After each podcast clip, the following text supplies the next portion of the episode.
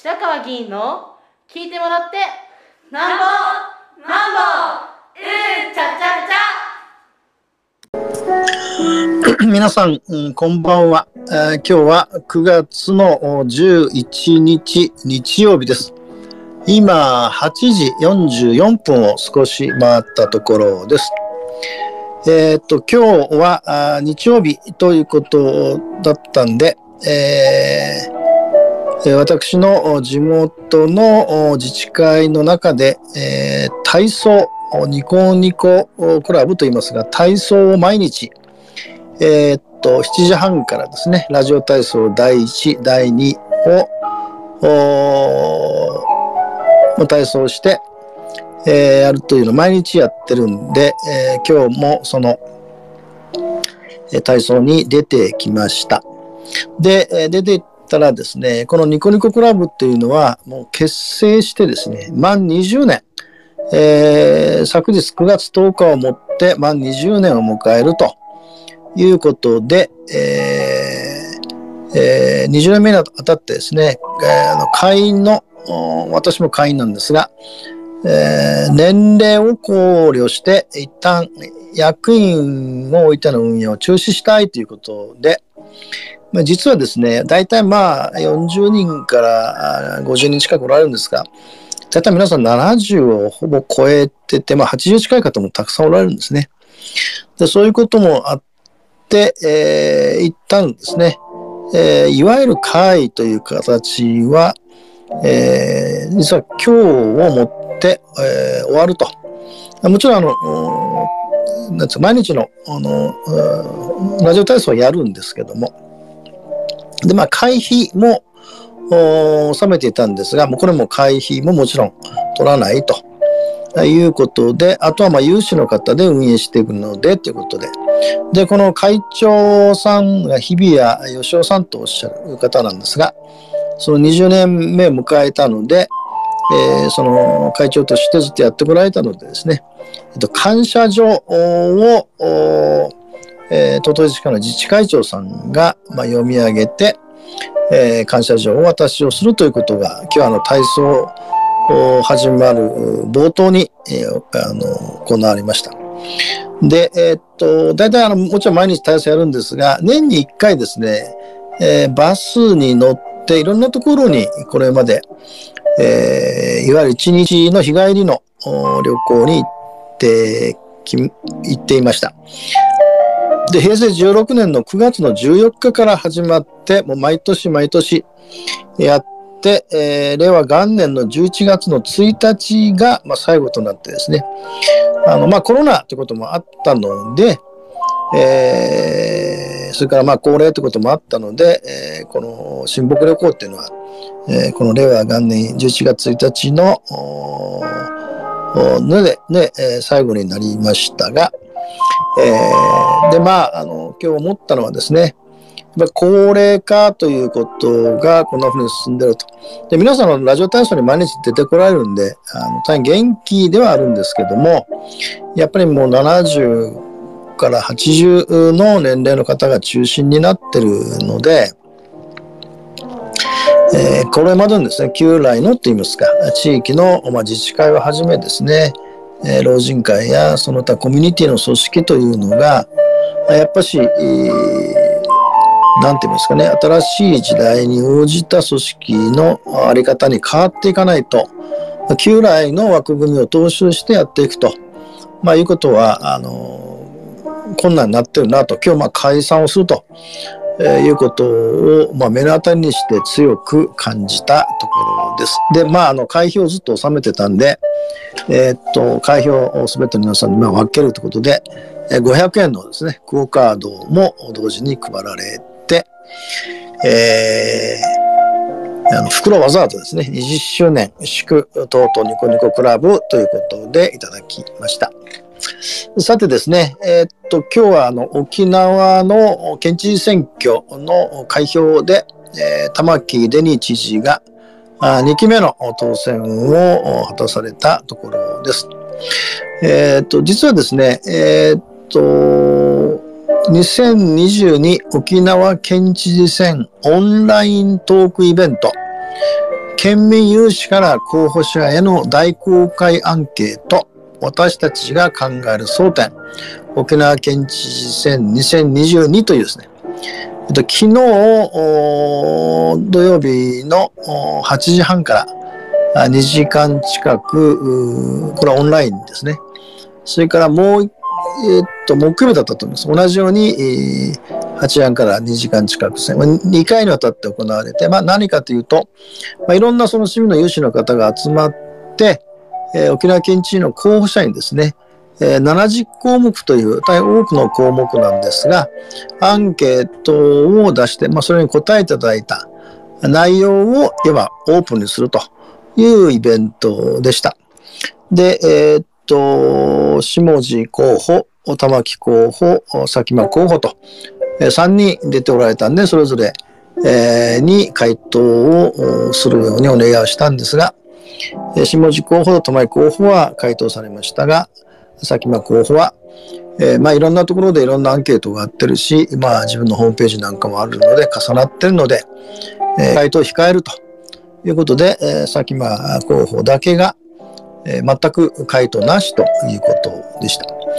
で、えー、まあ70項目もありますから全部はなくて、特に私が印象に残ったので2つだけお話をしたいと思います。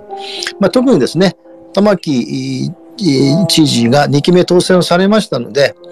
いえば2期目当選をして、えー、明確になった課題ということについてですね、えー、このアンケートの中の回答も含めてですね、えー、取り組んでもらいたいということ、アンケートをまあ取った方々もそう言っておりましたが、で一つはですね、えー、っと、これあの、越谷市議会でも、あの、遺骨、沖縄南部の遺骨土砂の問題ですね。辺野古基地にですね、南部の激戦地だった、先の体操の激戦地だった地区のその土砂を埋め立てるという問題について、えー、越谷市議会でも反対の意見書を、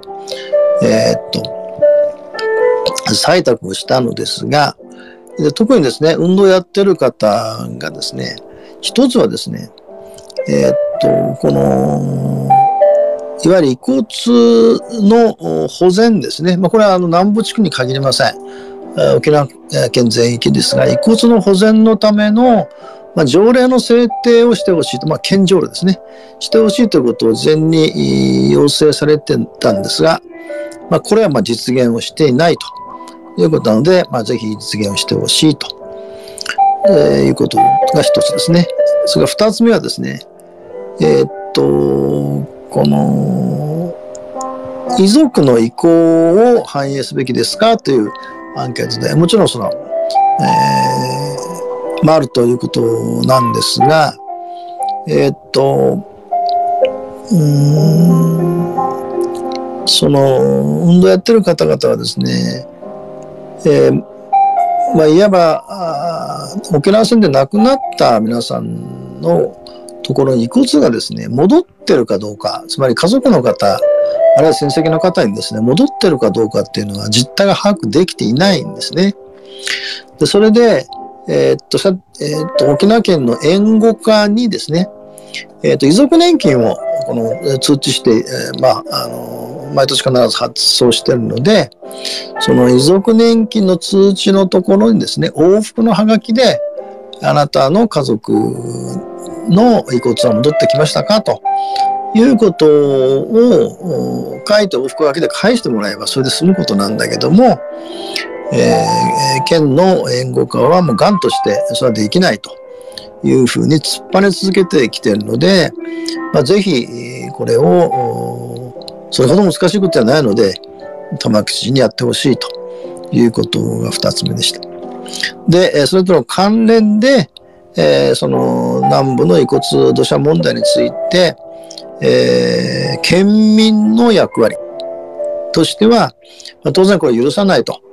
いう反対をして声を上げていくということが大きな役割だと。二つ目はですね、県の、まあ、沖縄県ですね、県の役割っていうのは、その、防衛施設局が、その、南部の土砂を使うということを発表して以来ですね、え明確にですね、そういうことはできないと、受け入れすることができないと、表明をですね、玉吉は行っていないということで、ぜひその表明をしてほしいと。それから、まあ、その国に対してですね、えー、まあ、沖縄に限りません。えー、っと、東南アジアを含めたとこで、あのやっと最近ですね、国が明確に遺骨の収集の法律を作って、まあ、これまではですね、遺族とかですね、ボランティアの皆さんが、えー、それぞれ出かけていって、遺骨収集をするというようなことをやってきて、だから、やっと国が、あまあ、それでも不十分ですが、法律を作って国が遺骨収集やると決めたんで、ぜひ国の責任として、これはきちんとやってほしいということを言っておられました。で、二つ目はですね、大きな二つ目は、南西諸島の軍事要塞化です。まあ、自衛隊基地がどんどん作られていくということや、あるいは台湾有事ということがあるので、えー、このことに対する対応で、特にですね、あの、避難訓練、えー、まあ、どこでも、まあ、あの、もちろん越谷市でも避難訓練やるんですけど、で、その、有事の場合の避難訓練を含めてどうするのかということで、えもちろん、まあ、あの、下地市も玉木市も、それは必要だということなんですが、ただですね、